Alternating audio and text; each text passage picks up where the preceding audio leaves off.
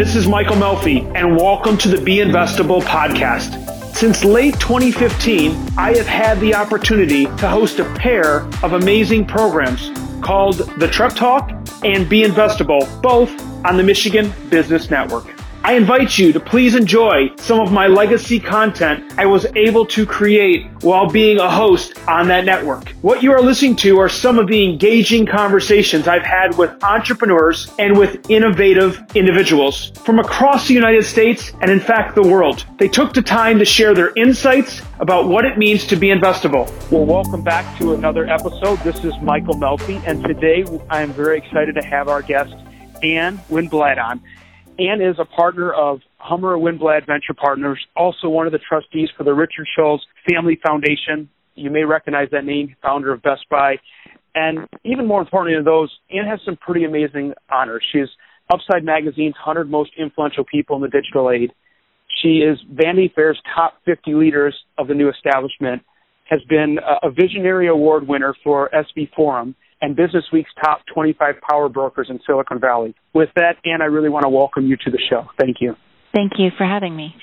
And Ann, as most of my my guests, I, I usually try to find when was the first time they made money or were exposed to business. And if my research serves me right, it was it was sometime back in Minnesota at age seven. Is, is that correct? That is correct my friend Warren Buffett always says that people should get a paper route because they have to manage money and earn money. Um, there weren't paper routes available for young girls when I was growing up, so I picked strawberries for our neighbor Nina Hoffman for about two hours a day at age seven. That's awesome, and and there, there's a quote that I found that says that patience and focus is a very good business, a very good balance with overall efficiency and that's served me well as an entrepreneur. And so it seems to be something you've followed through your career. It's very challenging to uh, join uh, fast growth, emerging industry and find balance. Uh, but it's very, very important. Uh, life goes really fast, and uh, you want to really experience uh, joy and challenge in your work and in your personal life. And it, that requires focus, commitment, intellectual and physical stamina and you know really really enjoying the journey of your career. And you have enjoyed that journey. You know speaking of that you were very active in software in the in the late 70s and early 80s and would you mind sharing a little bit with our audience just kind of what what you were doing and what that looked like back then for for those of us who weren't around that at that time? Well i graduated from the university of st thomas and the university of st catherine's uh, with a degree in mathematics, uh, a equivalent of a minor in computer science, and a major in business as well. So I do encourage uh, women to add a STEM component to their undergraduate degrees. So I was a well sought after graduate, uh, and I had my pick of many jobs uh, right after college, and I went to work at the Federal Reserve Bank of Minneapolis as a systems analyst uh, in the research group. It was a challenging job. Um, my small coding skills uh, got to be improved very rapidly, but I found that I wasn't a great fit in a large organization, specifically the U.S. government or or the Federal Reserve banking system. So one day, even though I still had student loans, I quit my job to start a software company. It was the first test of whether I could uh, recruit other people to join me. So I convinced three of the top coders to take a year off um, from the Federal Reserve Bank. One actually quit his job and joined me in, in founding a new software company called Open Systems. This was in 1976, the same year that Microsoft was starting. Apple would start soon after that. Oracle would start soon after that. None of us paid any attention to the fact that in Minnesota, where I was, uh, not in Silicon Valley, unemployment was what 12 percent. Mm the president of the United States was about to resign. Uh, I, I've seen that once before, and the worst thing that happened that I wasn't paying attention to was the Minnesota Vikings lost the Super Bowl that year. So there was nothing good going on. Inflation would soon follow, but realistically, computers were starting to get smaller, and it was kind of spontaneous combustion that people sniffed that out and said we could afford to start start companies around this without capital because we can afford to buy the computing devices we can build the software on. And those were the first personal computers. It was a genesis for a spectacular company called Microsoft one called Apple, uh, a very large software company called Oracle, and I was very fortunate to have built a a great little software company that was acquired about six years later called Open Systems. That that that is an amazing story, and it, it's it's great to hear that you were able to do it, like you said, in in in Minnesota of all places. You know, you weren't there in the valley, and to be able to work with some of those other people that in those companies that we talk about. Is there any one story or memory that works out from or that, that sticks out for you from those times uh, when you were getting your company started and really growing it?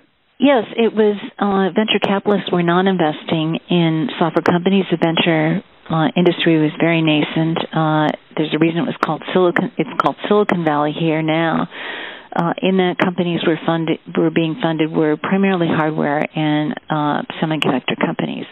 So no one had any interest in funding software companies and entrepreneur being an entrepreneur was considered an outlier that yeah. uh, maybe nobody else wanted you so you just did your own thing. My parents were aghast um, at their their scholarly daughter who had this great job at the Federal Reserve Bank uh, uh, who is making almost as much money as her father, the uh, high school basketball coach, would quit her job. But I needed to find money, so I was fortunate that there were uh, a number of banks in uh, Minneapolis and St. Paul. Uh, it was it was a banking uh, headquarters almost at the time, and I thought I could just go borrow money from the banks. So I wrote a list of all 10 of them and started with the smallest one, thinking they would understand small businesses or software. Had my pitch already. I hmm.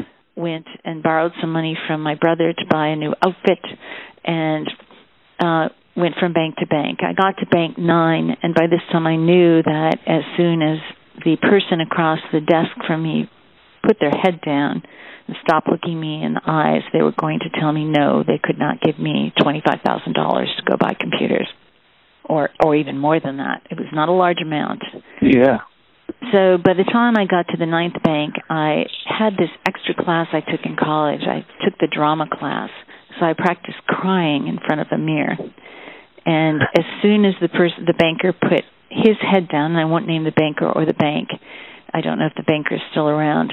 Uh, I started. I burst into tears. I had practiced this at home over and over and the banker was so upset that I walked out of that bank with a twenty-five thousand dollar check and effectively was a funded company. So it, it it's there was not the opportunity to go to angel investors or venture capital investors, which is still very challenging for entrepreneurs to raise money. Uh, but it is a statement that you know, if you really believe and you you have the conviction and persistence again to uh, find your way, there there where there's a will, there's a way.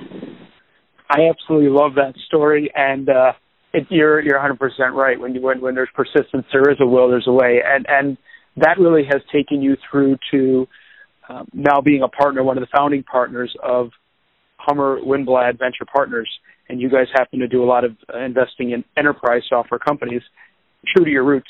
Um, and and you guys have a team there that that looks a lot at companies when when you when you're when you are actively looking at deals, unlike a, unlike a bank that doesn't necessarily like to lend in, in for a lot of situations. What do you guys tend to look for in in projects you're you'd be interested in?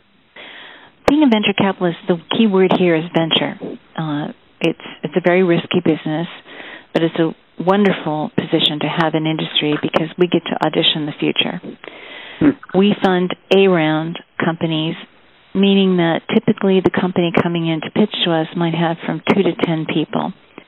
They may have some software built or they may not. And they are trying to convince us that sometime over the next five to ten years they'll become a substantially large company uh, we funded a company called MuleSoft, which recently went public uh, in March. And that company we funded about 10 years ago, and there were five employees. Today there are over a thousand. Wow. So we have no crystal ball on the future, uh, but we try to find patterns in what we're seeing of what technology is now able to do.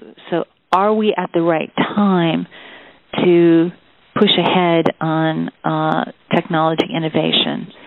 Second, we look at the people. Are these people that we trust and can trust us? Do we have a shared value system? And do they have the commitment to building a large company? Are, are they really committed to, to building a company? Or, are they interested in just building something, selling it to someone, and hopefully finding fortunes? The best invest, eh, best entrepreneurs are ones that build great companies and fortune follows versus fortune is the goal. Then we also go ask the market. Back to Warren Buffett again. As Warren said, the market bats last. And as Warren says, I only swing at strikes. He likes to use baseball analogies.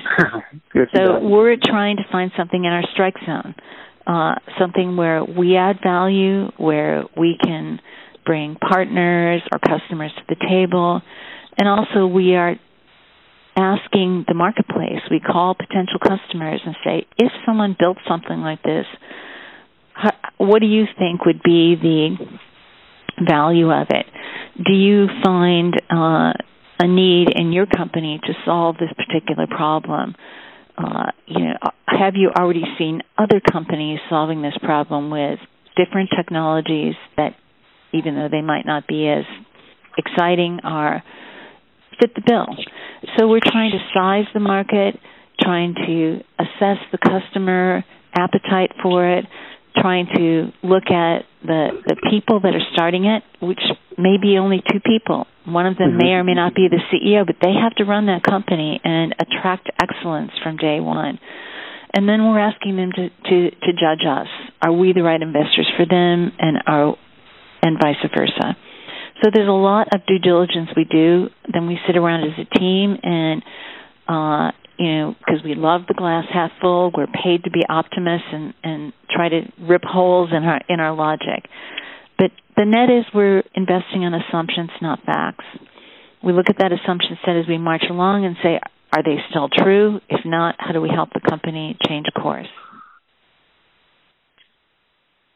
I'm those, those are, thank you for that. I'm going to ask the other side of this question in a second, but I, I want to ask you. So, as we, as most people know, venture capitalists tend to see a lot of deals and they have to be pretty selective in the ones they do choose. Is there any commonalities or traits you see in the ones that aren't ready or the ones you don't choose? That if someone was saying, hey, if I could improve this, my chances would be better?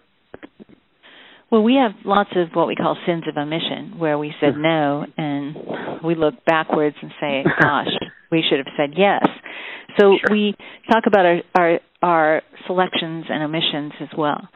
Um, the the biggest challenge we see uh, for entrepreneurs presenting to us in the enterprise software sector, that's core software that businesses would buy, is are we funding a company or a product? Angel investors like to find great products, uh, and they do. They might invest in ten companies for every one we invest and then from those 10, let two rise to the surface. Venture capitalists can't do this. We have to make every investment count. So this question of whether it's a great product but not a company is a tricky one. And we're looking at how well the entrepreneurs express not only how they're starting out, meaning their first product, but how they're building a business around it. What, how might they land in an enterprise and then expand? how do they move from a product to a to something strategically valuable to a company, which we would call a platform? How how how would the scaling economics work over time? Uh, and how would the efficiency of the company grow so that they would be generating their own cash at some point in time? What are the metrics for growth? So once we really fall in love with the product, which is why why we keep going with the meeting mm-hmm. is we then have to have the same love affair with the business. Okay. I think that's very insightful and for our listeners something that uh, is very a very big distinction that I think some people get confused about. So thank you for that. I, and I, I think I mean, like I said, on the other side of it, when I go to the HWVP website, I see six characteristics you guys look for. Uh, you know, in in our world, and when we talk to lots of entrepreneurs, we we say, what does it take to be investable? And you guys lay them out in those six characteristics. Um, I'd love to ask you, when you hear the words "be investable," what does that mean to you? What, what does that stand for? It's tricky to say be investable. It's what is the bar for a venture capitalist. And having been an entrepreneur, entrepreneur myself, which our partners have all been, other than my co-founding partner John Hummer, who had an extraordinary career as a professional basketball player, an unusual route to be a venture capitalist. Mm-hmm. we all know that when you're starting a business or running a business, you your top priority is not be investable. At the same time, once we commit to a company and once uh, our job is to help you co- to continue to raise capital. So you have to develop capital raising skills as well as business running skills and visionary capability to run a company. To be investable means how, how am I going to get the capital to stay in business? Am I going to generate it myself? Am I going to get it from an outsider? Uh, but be investable really means those things I'm talking about. To get venture capital, we have to believe at the beginning that you could build a, a very substantial business, that you might have the opportunity to be a public company. In truth, more companies are acquired than go public, but we don't fund based on your opportunity to be acquired. We we fund because you have found a large unmet market need. Number two, you're the right people to do it. Number three, you can build some competitive advantages early. Some people call that moats around your business. I call it competitive advantages. Uh, I refer entrepreneurs to Michael Porter's book, Competitive Advantage, and have them look at the value chain methodology in competitive advantage figure out, out is your moat real or not. And then you've got to be able to rock and roll a bit. Uh, you can't predict the future either. There's a lot of noise around hot investing areas. If you're an artificial intelligence company today, you've got thousands of competitors. The noise level is deafening. So you might end up in a place where you're in the hottest area but the toughest area. Uh, how do you attract excellence? Uh, we found software, and software really is people. Your intellectual capital is way more important than your financial capital, and if you don't attract the right talent, it doesn't matter what money you raise. So all of those factors contribute to being investable. And really, how do you grow into the opportunity that you see ahead uh, without too many setbacks along the way? Because you will have a few surprise attacks on your business. Mm-hmm.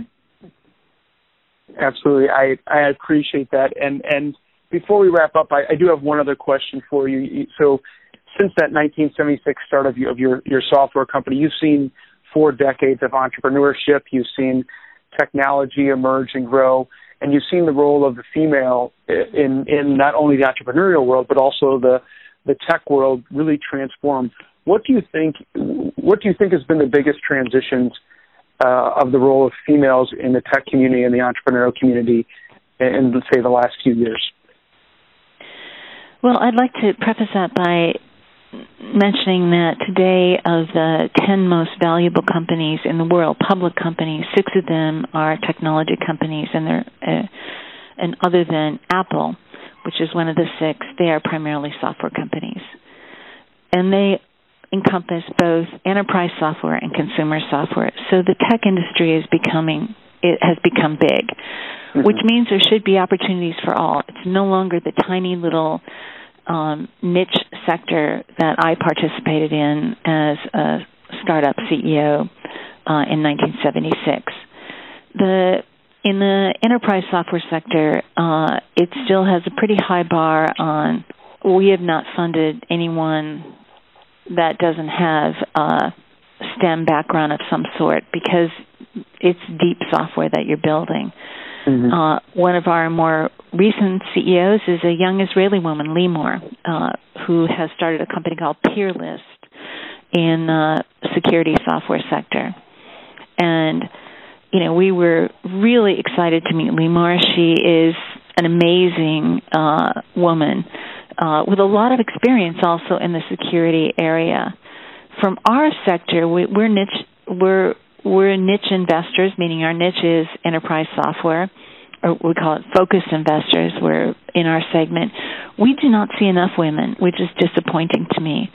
Today, across the U.S., only about 16% of graduating computer science classes are women, uh, which is about the same when I went to school. Uh, so I'm trying to do my best to talk to universities. I'm uh, I speak on campuses quite frequently to encourage people to get degrees in computer science, mathematics, and other STEM disciplines so they can participate in this exciting sector. We don't do direct to consumer deals uh, there. Uh, you know, many of the founders have much more creative backgrounds. Uh, the every sector is undergoing digital transformation, so it's available to men and women. Unfortunately, the venture capital sector is only about seven to eight percent women as senior partners, and that is that hopefully will change. We're seeing a number of new firms being started by women, uh, a number of uh, high performance uh, venture capitalists being women, and th- that will increase the number of women across all of the sectors. Uh, so for us, uh, we are, and I am participating to uh, women that are uh, that are starting new funds. I frequently give them guidance. I speak at universities, encouraging women to get STEM backgrounds uh, for the sector that we invest in, uh, and so that it's not a male-dominated industry, mm-hmm. which it does not need to be. Um, I, I think I'm a testament to coming up the STEM sector, sticking in the enterprise software segment, and you know it's been an amazing uh, career ride so far for me. I, I do think one uh, thing I will say is, as paraphrasing Abraham Lincoln, is men handle diversity well, uh, but it is when they are given power that their true moral character shows, and power is not a good thing. Mm-hmm. If there if there are people who are listening who want to get more involved or be more supportive for that that movement, is there any is there any groups that you work with or or you know obviously the the the, the females that are that are that are coming out and going to college, getting a STEM education it would be a, obviously a, a thing that we could recommend is there any type of programs that you you see out there or any anything that is there to support you know females in entrepreneurship and females in, in the tech community? Almost everywhere um, there are women investing groups. If women feel more comfortable with that, uh, here in the valley, there's uh, there are tons of groups. Sheryl Sandberg has, of course, her Lean In organizations. Mm-hmm. Um, there is a great group in San Francisco called Broadway Angels. Um, started by a great friend of mine, Sonja Hoel, um, who ha- spent most of her career in venture capital and now does angel investing. Um, the the important thing that you're mentioning is that women should network as much as men do and build strong networks. Uh, they should look at alumni from their university who have succeeded in the tech industry. Uh, they should talk to women uh, about companies that they're in. They should look at the culture of the companies. Uh, and there are bad cultures across all industries, including the tech industry. Uh, understand the mission statements and value statements of companies that they intend to join.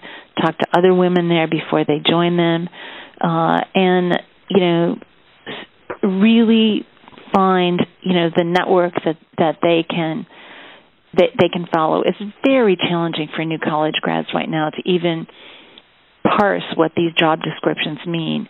Uh, even though we have very high employment, the new grad is on is on a very confused journey. So networking is really, really key here, especially with your alumni organizations, uh, with overachievers that you know, and don't be afraid to reach out to anyone. Uh, I have alumni from the University of St. Thomas call me all the time, and you know I do the best I can to to help them on their way. Um, and sometimes I send them to other alum who would be better guides for them.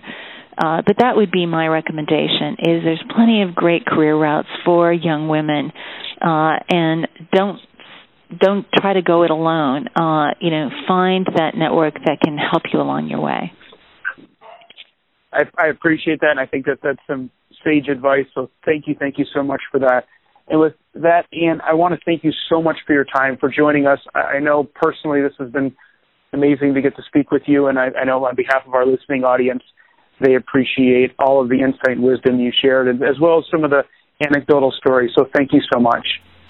And thank you for including me in all the great work you do. Thank you. Thank you for taking a look back with me at some of the relevant conversations we've had over the past couple years across the entrepreneurial ecosystem and the investable world. As always, check out the Be Investable podcast's latest episodes here on iTunes. And also, look for some of my blog posts on the Michigan Business Network.